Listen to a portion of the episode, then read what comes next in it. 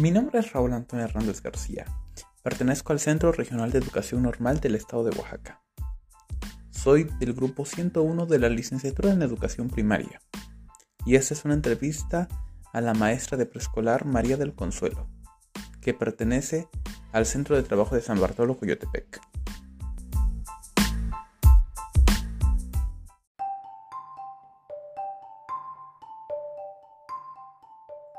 Bueno, ¿cómo te llamas? María del Consuelo Hernández García. ¿Y cuántos años llevas de servicio? veinte En el dos mil uno voy a cumplir veintidós años de servicio. veintidós años. Es un bastante tiempo, ¿no? Sí, bastante. Ajá. Todavía no me jubilo. No, pues todavía hace falta. ¿Cuándo se jubila? Eh, dentro de... Cuando tenga yo cincuenta y ocho años. Ah. Tengo cuarenta y cinco, o sea que sus cuentas. Bueno, y en todo este tiempo, ¿no? Eh, pues ya llevas un buen, un buen trozo de tu vida, ¿no? Dedicado a la docencia. Este... ¿Cómo fue que te acercaste por primera vez a la docencia? ¿O ah, por qué decidiste acercarte a la docencia? ¿Por qué decidí acercarme a la docencia? Porque yo fui instructora de CONAFE. Mm. Entonces ahí nació mi interés por ser docente. Y yo soy docente de preescolar porque realmente creo que con los niños de primaria es un caos total. Ajá. ¿Crees que no podrías manejarlos? No, no podría yo manejarlos. Este, sí, no, no, no. Ah, bueno, pero entonces tu primer acercamiento fue en CONAFE, ¿no? No fue la normal. Ajá, no, no fue la normal. Ah, la normal fue después. ¿Qué fue? ¿Como un año y medio? De, de... de CONAFE un año. Ajá, de que saliste de la preparatoria. Uh-huh. Ah, mira, como yo, ¿no? Y, pero, ¿qué te motivó? ¿Qué me motivó a irme a CONAFE? Pues mi necesidad económica. Tenía este mis padres, sus recursos económicos eran muy limitados y se yo me yo quería estudiar, entonces ellos se iban a ver muy este muy apretados económicamente para mandarme a estudiar. Mm. Entonces y yo también me iba a ver muy limitada y por eso busqué una opción, y una opción era ser instructora de CONAFE y ganarme una beca por tres años. Ah, entonces la docencia no siempre fue tu objetivo. No, la docencia no fue mi objetivo. Ajá. Yo quería ser arquitecta y antropóloga. Ah, ¿a poco? Ah, eso yo no lo sabía. ¿Cuál consideras que fue lo más difícil de tu formación o lo que es más difícil ahora en el trabajo, ya que lo practicas? Eh, de mi formación lo más difícil eh, pues fue realmente que yo encontrara que era mi, era mi vocación. La encontré hasta que fui docente. Hasta entonces, hasta que yo ya me fui a la práctica, es que comprendí la importancia que tenía mi trabajo. No lo había yo asimilado. Fue así como mmm, el buscar un trabajo seguro, el tener un, un futuro asegurado. Ese fue el primer punto de, de, la, de la docencia, y pues que yo ya conocía un poquito del trabajo con los niños. Aparte se me hacía el trabajo con preescolar, se me, hace, se me hizo en ese momento muy ligero. Ahora veo que realmente es bastante difícil. Uh-huh. Ah, pues fue es hasta ahora como que ya como que ya tuviste vocación, que comprendiste como la dificultad. Ajá. Sí, sí, tardé bastante en, en apreciar, en valorar y en darme cuenta de la importancia que tiene el, el nivel en el que yo trabajo.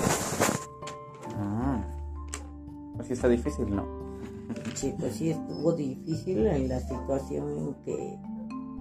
Pues es que está difícil porque realmente el maestro no tiene esa, este, o al menos yo, yo no tuve esa visión, y yo venía de un hogar donde no había ningún profesionista. Entonces, así como que ser maestro era así como que, ay, wow, ya soy la profesionista de, de, la, de la familia.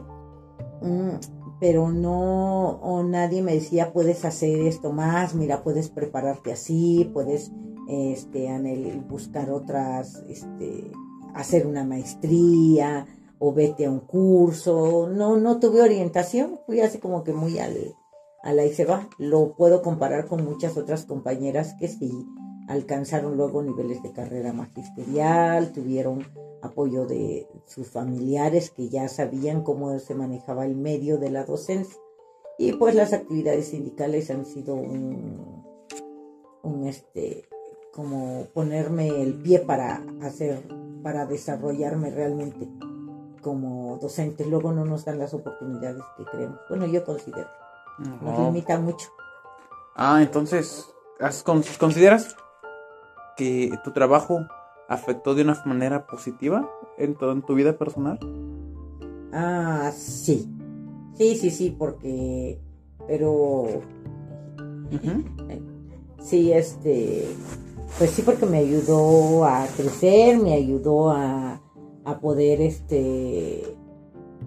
tener una mejor vida dentro de lo que cabe. Y ahorita me siento una persona muy afortunada con mi trabajo, tanto en lo económico como en la cuestión eh, profesional, así como persona, en el crecimiento profesional, porque me en, en el centro donde laboro, el, la cohesión que hay como colectivo es muy buena. Entonces hemos hecho muy buen equipo de trabajo y hemos logrado sacar buenos proyectos de trabajo en nuestro jardín. Uh-huh. Y dices que, ¿cómo se llama? No fue hasta, bueno, este, no fue que desarrollaste como tu vocación hasta que empezaste a practicar. ¿Hubo algo en tu vida personal que hizo que se desarrollara esta vocación? ¿O fue algo del trabajo que te hizo, este, ¿cómo se llama? Que se desarrollara mi vocación. Que hizo que se desarrollara. Uh-huh. Fue algo de mi vida, una decisión que tomé de... de hacer una de hacer mi evaluación docente. Mucho tiempo, es penoso decirlo, pero mucho tiempo pasé sin realmente actualizarme, sin realmente buscar una este bus, realmente enfocarme en lo que era mi trabajo. Lo hacía porque lo tenía que hacer con conocimientos muy limitados. Que claro, eso, y a mí lo que me motivó pues fue el haber hecho la evaluación, porque me vi, me vi obligada a buscar otras fuentes, a buscar información, a buscar, a, a empaparme de lo que son los programas. Ah, uh-huh. Entonces, fue, ¿cómo se llama? Todo, ¿cómo se llama? Todo este, ¿cómo podría decirse? Esta máquina institucional, de algún modo, ¿no? O sea, fue como, como te adscribiste, ¿no? Al, a la institución, ¿no? O sea, ya como al, al campo laboral que ofrecía a los marcos, digamos, como ya sea laborales, educativos o este, ¿qué te ofrecían? Me, sí, me vi... me tuve la inquietud de saber de qué se trataba. Hubo un momento en que yo dije, por todas las cuestiones que se manejan dentro del sindicato al que pertenezco, que es la sección veintidós, y que realmente siempre nos, nos dicen que son ciertas, que tienen ciertas posturas muy radicales a mi criterio. Entonces, cuando me, empe- me empezaron a hablarnos acerca de la evaluación, dijeron que era algo totalmente negativo y que iban contra y que muchas cosas lo demonizaron completamente. Y en- eso fue lo que a mí me de- llamó la atención y quise saber de qué se trataba, si realmente era cierto lo que se decía. Y eso me abrió muchas puertas. Uh-huh. Muchas oportunidades. Muchas oportunidades, tanto laborales, pues laborales, porque me, me dio muchas y me dio muchas herramientas para enfrentar mi trabajo. Realmente creo que mi trabajo ha mejorado muchísimo a partir de eso. Bueno, vamos a hablar entonces de la organización de tu escuela. ¿Consideras que cómo se organiza o cómo se gestiona eh, en, en cómo, perdón, en cómo se organizan y cómo se gestionan son lo hacen de una forma eh, positiva, pues, para tu trabajo, para tú cómo te desempeñas? Ah, claro, sí, desde luego. Nosotros tenemos una como, como un como un eslogan de nuestra escuela que es eh, es independientemente de nuestras creencias o políticas religiosas, tenemos un un este uh, un fin, una meta que es el desarrollo de nuestros alumnos y que no y que eso no va a interferir en En, en el trabajo por en el trabajo en equipo y en el trabajo y las investigaciones y todo lo que se haga. Nuestro fin, como, nuestro fin común es lograr que el niño se desarrolle bien, que logremos una escuela de, de calidad para él.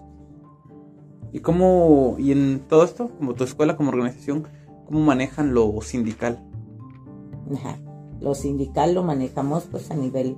Sí pertenecemos a la sección veintidós, tratamos de cumplir con las actividades sindicales, pero somos muy respetuosos si alguien no quiere ir a asistir o si quiere este, realizar, en este caso, en mi caso particular que fue la evaluación, ellos en ningún momento se opusieron y me dijeron, al contrario, hicimos mesas de, de estudio donde analizamos los programas que nos mandaba el I E P O, los, los programas federales, los, el P E P, los P E P, con los programas de educación preescolar que nos mandaba el gobierno, y pues hicimos una comparación de lo que nosotros estamos haciendo como este como el, el PETEO del proyecto que alternativo que tenemos.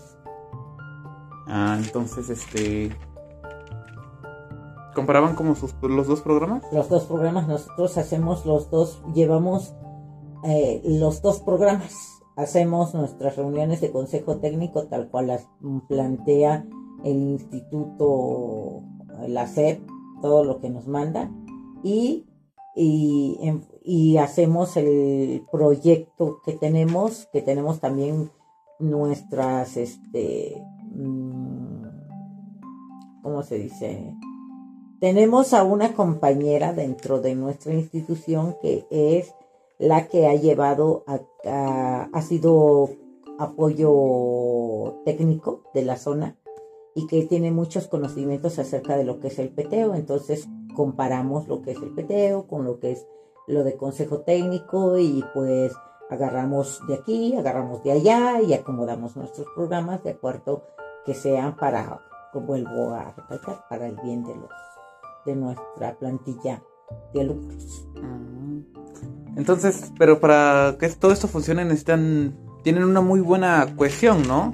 O sea, ustedes como tienen, están muy bien, tienen buenas relaciones entre ustedes, pues. Sí, ¿no? Somos un, una, un colectivo que, sí, podemos decir orgullosamente que somos este un colectivo que sabe apoyarse y tenemos una muy buena líder.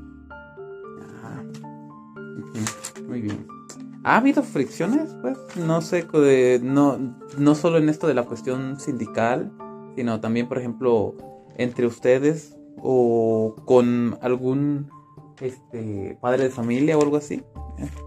En algún momento uh, la, la actitud de alguna de nosotras ha, este, ha hecho que tengamos situaciones de eh, como de desacuerdo y algunas este, cuestiones, mmm, sí, algunas fricciones con algunos padres de familia, pero pues se ha platicado.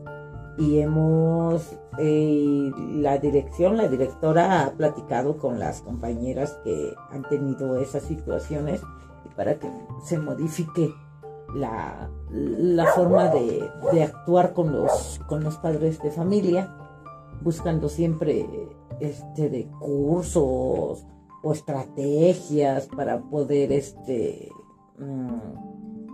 para poder moldear esa, esa, esa parte. No sé cómo explicar. Sí, pues sí, ha sido a base de eso, de que la directora se encarga de, de, de darle atención a los padres y de platicar y de, y de llegar a una, este, a, ¿cómo se dicen? A un acuerdo, a un careo, a una situación donde se les dé, donde cada uno pueda externar el por qué es la molestia y ya llegan a algún acuerdo, se llega a aclarar los puntos, ¿sí? Y no se, no se lleva nada fuera de la escuela. Ah, ¿siempre ha sido entonces una forma de resolución efectiva, podrías decir? O sea que esto casi siempre ha funcionado. Sí, siempre ha funcionado. Ah. Ah, y por otro lado, ¿la comunidad crees que ha sido receptiva con el trabajo de la escuela? O bueno, o más bien, ¿qué tanto su escuela se, se involucra con la comunidad? Eh, pues creo que bastante nuestra escuela. Ahorita sí hemos visto, no, hemos visto que la situación con los padres de familia, muchos este, mmm, se han perdido algunas situaciones que se quieren rescatar que con lo que respecta a la comunalidad del, de, del, de la localidad, de, del, del contexto donde, donde trabajan, donde viven los niños. Y pues sí hemos, en eso estamos trabajando ahorita, para que podamos tener actividades como por ejemplo lo, actividades que se han perdido, que se perdieron a raíz de la pandemia y nosotros desde antes por cuestiones de que, ay, no hay dinero, los papás luego no pueden, no tienen, o que, o que no, este, el, las calendas, por ejemplo, ¿no? Que implica que, todo lo que implica que hay que sacar a los niños, el del Día de Muertos, que hay que disfrazarles, que hay que conseguir la banda, entonces generaba muchísimo gasto de los este de los padres de familia y por ese motivo se quitó, pero ahorita ya viendo lo que es la esencia de, de, de lo que es una calenta, lo que representa y que el pueblo pues le gusta la algarabía porque es una es un pueblo fiestero, cien por ciento fiestero, pachanguero, entonces sí necesitamos este rescatar y en eso estamos.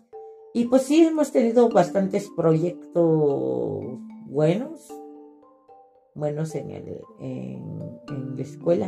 Se trata de rescatar las actividades de los niños, se pone, por ejemplo, el de la danza de la pluma, se le pone como la activación, la rutina de activación colectiva, se pone con ciertas músicas regionales y el maestro de educación física pone los pasos más fáciles y ya y todos los niños se ponen a bailar al inicio. Entonces sí tiene, tratamos de que los niños sí conozcan un poco de la cultura y la, el jardín pues participa con, por ejemplo, con el centro de salud, eh, ahora que se hizo lo del rescate de Guga, nosotros fuimos y los niños fueron a, a según simbólicamente al, a recibir otra vez el terreno, uh-huh, y cosas así. Oh, ajá. Entonces han estado involucrados, ¿no? Con, como con, bueno, sí intentan, ¿no? Estar involucrados con lo que pasa en la comunidad, ¿no? Se intentan. Sí, de hecho el jardín de niños, bueno, ahí todas las escuelas y el jardín no es la excepción. En San Bartolo, Coyotepec, van a, se presenta a las autoridades. Todos cuando la autoridad recién recibe, nosotros eh, cada tres años eh, vamos a presentarnos con la autoridad nueva y a decirles y hacerle nuestras peticiones y a ponernos a sus órdenes. Mm. Y bueno, por ejemplo, eh, a nivel social, bueno, a nivel del cómo se han desarrollado en la sociedad algunos de tus niños, no, bueno, más bien las desventajas que puedan llegar a tener algunos de tus alumnos en, en este, a nivel social, ¿no? O sea, a nivel económico o algún otro problema, ¿no? Eh, ¿cómo lo has lidiado? Bueno, ¿has tenido para empezar esos casos en tu salón? ¿Y cómo has lidiado con ellos? Si es que los has tenido. Nosotros, eh, sí hemos tenido problemas bien, bien marcados. Hemos, eh, hay, hay casos específicos, ¿no? Por ejemplo, de uno de mis niños, que la mamá no aceptaba, pues su niño era un completo desastre en el salón y no respetaba normas y le pegaba a los niños y gritaba y hacía, y las y la cuando se le quería llamar la atención, la mamá lo único lo que hizo fue sacarlo de la escuela, porque dijo que nadie le iba a llamar la atención a su hijo, y uno de sus hijos era cholo. Entonces pues ahí a mí nos metimos, fue así como que uno de esos casos bien difíciles, porque pues la mamá no aceptó en ningún momento. Entonces el niño se quedó, lo sacó del jardín, se quedó sin estudio. De la primaria, su, en la primaria ya no, después nos enteramos que fue lo mismo. El niño hasta le llegó a robar a una de las maestras y le llegó a aventar una computadora, cosas, cosas en este, ese es uno de los casos más. Hemos tenido otras situaciones donde hemos recibido a niños, por ejemplo, nuestra escuela recibe niños con síndrome de Down o con alguna discapacidad y son remitidos del C R I para allá, o sea, porque saben que el jardín uh-huh. recibe a niños con estas características, y tenemos alumnitos que vienen de, de lejos a, al jardín porque saben las características que se dan, que tenemos el equipo de U S A E R que atiende con, y que hacen un, un, un, un trabajo interdisciplinario con, con las maestras. Se hace. Ah, eh. ¿Se coordinan entonces ustedes con U S A E R? Ajá. Se trabaja y se hace el trabajo. La psicóloga, el psicólogo, pero el maestro del lenguaje y el de aprendizaje, todos para darle atención a los pequeños. Mm, esos pequeños que necesitan la atención, bueno, pues la atención especial, ¿no? La atención Ajá. especial, sí. Y con tus alumnos en general, ¿cómo, cómo haces para conocerlos, ¿no? Bueno, para conocer cómo, cómo y conocer qué enseñarles, ¿no? Conocer cómo aprenden, conocer. Ah, bueno, para conocer a los alumnos, eh, nosotros tenemos un C U P, eh, que es una cédula única de preescolar. Se sí. le llama. Y en ella vienen muchísimos datos, vienen desde el datos Eh, de, de nacimiento, vienen sus, sus datos generales, tipo de sangre, alergias, si tienen, si tienen algún este, de, alguna enfermedad, si requieren alguna situación específica, viene en cuestión de crecimiento, con quién ha crecido, con quién convive, quién es, con quién, con quiénes vive el niño, con quién se queda, si los papás trabajan, cuál es su tipo de alimentación, eh, cuánto tiempo ven la tele, eh, todo esto se hace el análisis. De aquí también viene eh, actividades sensoperceptivas, sensoperceptivas, audir de que si le molestan los ruidos, que si camina de puntitas, que si tiene alguna situación que nos denote que tiene alguna cuestión, Eh, de al, algún detalle que podamos verlo y que se pueda uh, maximizar y que llegue a alguna, alguna cuestión como autismo, como que el niño sea hiperactivo, como que el niño tenga este necesite que su, su ¿cómo le llaman? Gesticular. No, no me acuerdo cómo es el, se dice el término de los movimientos. No. Y ay, ¿qué otra cosa me dijiste? Ah, ¿cómo sabes qué enseñarles? Ah, ah, y se les hace al inicio, se les hace una diagnóstico, un diagnóstico grupal. De esto se saca, de lo que te dije primero de la Ajá. C U P, se saca, viene también en qué trabajan los papás, que si son oriundos de ahí, que si conocen. También metemos lo del proyecto. Esto del C U P es un documento oficial de, de gobierno, se puede decir, que lo manda la federación, ¿no? Y nosotros tenemos el de nuestro proyecto, metemos que si alguien ha servido a la comunidad, que si conocen las, las tradiciones de la comunidad, conocen las leyendas, que si son de ahí, que si sus abuelos, que si trabajan el barro, que si pertenecen a la danza de las plumas, que si han servido a la comunidad. En el de salud, ahorita, por ejemplo, que si tienen alguna persona con discapacidad, que si tienen algún hermanito familiar, que si el niño convive, cómo convive con ellos, cómo se lleva, ¿m? Que los padres sí que son divorciados, que si con quién se, eh, si son divorciados, quién tiene la patria potestad, quién puede ir a recogerlo, que si tienen algún conflicto. Y ya de ahí a, hacemos lo que es el, al inicio de curso, eso es para ver el contexto, ¿no?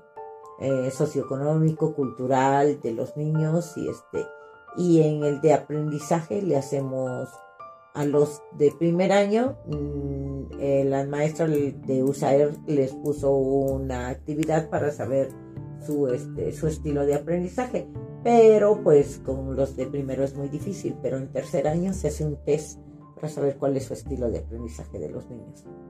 Luego se hace, este, si tienen problemas de lenguaje, se hace una pequeña, nosotros vemos, ¿no?, según las características de los niños, y si tienen algún problema de lenguaje se canaliza con el maestro de lenguaje de U S A E R, y este les hace una prueba específica para ver si entran o no en el programa de U S A E R. Y nosotros en cuestión de saber qué les vamos a enseñar, yo en esta ocasión que tengo primer año, se le hace una prueba de diagnóstico que es con material concreto. Le pone, en este caso le puse material a los niños, este, de muchos colores, que son los, ¿cómo se llama?, los bloques, ¿sí? Y ya se les pidió que armaran, como por ejemplo, bueno, nada más un ejemplo, para conceptos matemáticos, ¿no? Come de este lado muchos bloques y de este lado poco. Si no lo entiende, pues ya pongo yo muchos y pongo pocos, y ya le pregunto dónde hay muchos, dónde hay pocos, ¿sí? Hazme una fila larga de con los bloques, hazme una fila ah. corta, hazme una alta, hazme, etcétera. Ah. Así con material concreto se va, y se va a hacer una lista de cotejo, y se va tachando, este sí puede, este no puede, este sí hace, y ya al último se saca cuál, cuáles son los temas en los que los niños es necesario reforzar y, y trabajar, ¿sí? Por ejemplo, se les pone también que escriban su nombre, ¿no? Y ya los niños, y se ve cómo agarran la crayola, cómo agarran el lápiz, si lo pueden hacer, si hacen trazos, si no, si tienen eh, control oculomanual, si, si en qué etapa de, se ve en qué etapa de, del garabateo y del dibujo están. Y de la escritura, son tres, ¿no? Y en los principios de conteo y en educación ambiental se ponen, eh, si reconocen dónde tirar la basura orgánica, dónde la basura inorgánica, y, y si saben algunas, si saben algunos, si saben algunas, este... Eh, acciones para cuidar el medio ambiente, y se hace todo un diagnóstico basado en, en lo que es este, basado en los conocimientos que se van a, en los temas que se van a ver durante todo el año, que saben y que no saben. Muy completo el análisis, ¿no? Uh-huh. Sí, hacemos un... Wow, ¿no? Uh-huh. Y bueno, con lo, todo lo que le enseñas, ¿no?, con todo lo que haces, ¿no?, con toda esa información, pues, aparte, ¿qué, qué clase de alumnos es como tu meta? ¿Qué es lo que quieres? ¿Qué clase de alumnos quieres como formar? Ay, pues, el, alum, el alumno ideal, ¿no? El alumno que, que comprendan, que sean autónomos, que sean reflexivos, que investiguen, Este. Uh-huh. Es, ajá. Bueno, más bien, ¿qué clase de valores también quieres dejar después? A los mmm, en preescolar se trabaja mucho las normas. Uh-huh. Se trabajan mucho o, o, las normas, y se busca eh, ahorita. El, nuestro objetivo es lograr que nuestros niños tengan una eh, ten, nuestra, la fundamentación de nuestro proyecto es a través del juego. Entonces en el juego se busca mucho la, compartancia, compartancia, compartancia. Ajá. Que, como, que compartan la, el, el, el trabajo colaborativo, el trabajo en equipo, el que apoyen a sus compañeros y, y nada más. Uh-huh. Ah, y como, como hay acciones concretas que tú has implementado como para, ¿cómo se llama? Incentivar esos valores. Pues tenemos acciones como... Eh, tenemos, digo, hablo en plural y ten, porque lo hacemos generalmente todos, que es una, eh, se implementa en el reglamento de la escuela, el reglamento del salón. Ajá. O sea, que son acciones muy simples, ¿no? Este, es saludo al entrar y este, eh, respeto a mis compañeros, eh, alzo la mano para hablar, tiro la basura en su lugar, reco- comparto los materiales, ¿no? Recojo los materiales, así. Ah, entonces puede decirse que ahora sí que sí hay un respaldo institucional para los valores que quieres enseñar, ¿no? Ah, sí. Sí, sí hay un respaldo, pues en el sentido que nosotros tenemos que en medio de del... Un, una de las... Mmm, la socialización es la parte fundamental de todas las instituciones educativas, porque los niños podrían aprender muchas cosas en su casa, pero el socializar lo aprenden en la escuela, y, a la, y al socializar nos damos con este, en ese sentido de que ellos aprendan a respetarse, aprendan a respetar a sus compañeros, aprendan a, a, este, a no frustrarse, porque por ejemplo en la clase de educación física el maestro siempre le dice, si me levanto, si me caigo, me levanto, ya saben.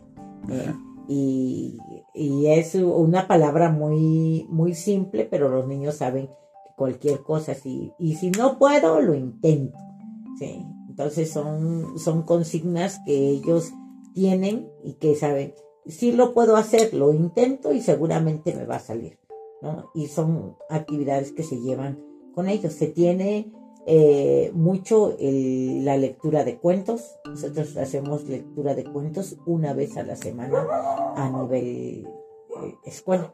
Ah, ¿a poco? Ajá, o sea, es una, como una, una es actividad... Una rutina, insta- es una actividad de rutina. Ah, tenemos lunes homenaje, martes educa- rutina de activación colectiva, que es genialísima.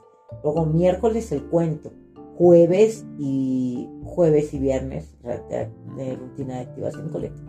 Ah, son trabajos en donde ahora sí que socializa toda la escuela, ¿no? Toda Todos la escuela. Mismos. Las maestras nos vamos turnando para ir contándoles el cuento a los niños. Ah, uh-huh. Qué actividad tan, tan socializadora, ¿no? Sí. Y pues, por último, porque esa es la última pregunta, pues, has cam- uh, ¿tu idea de los alumnos que quieres formar ha cambiado con el paso del tiempo?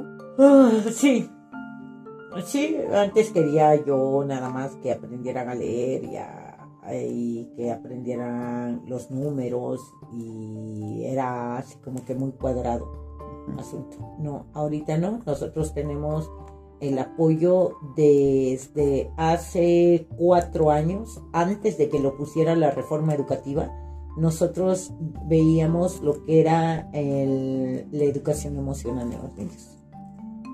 Entonces nosotros ya lo incluimos en nuestro proyecto. Y entre, y entre nuestro proyecto que del que se llama Procesos de Desarrollo, uh-huh, que tenemos, eh, tenemos el autoconocimiento y um, uh-huh, el autoconocimiento, ¿cuál es el otro? Ahí se me acaba de ir. Pero entre es el autoconocimiento, pues es el que se conozcan, se reconozcan, vean sus capacidades y pues sí lo tenemos incluido en nuestro programa. Y En el, en el pensamiento matemático tenemos la resolución de problemas, resolución de problemas para la vida.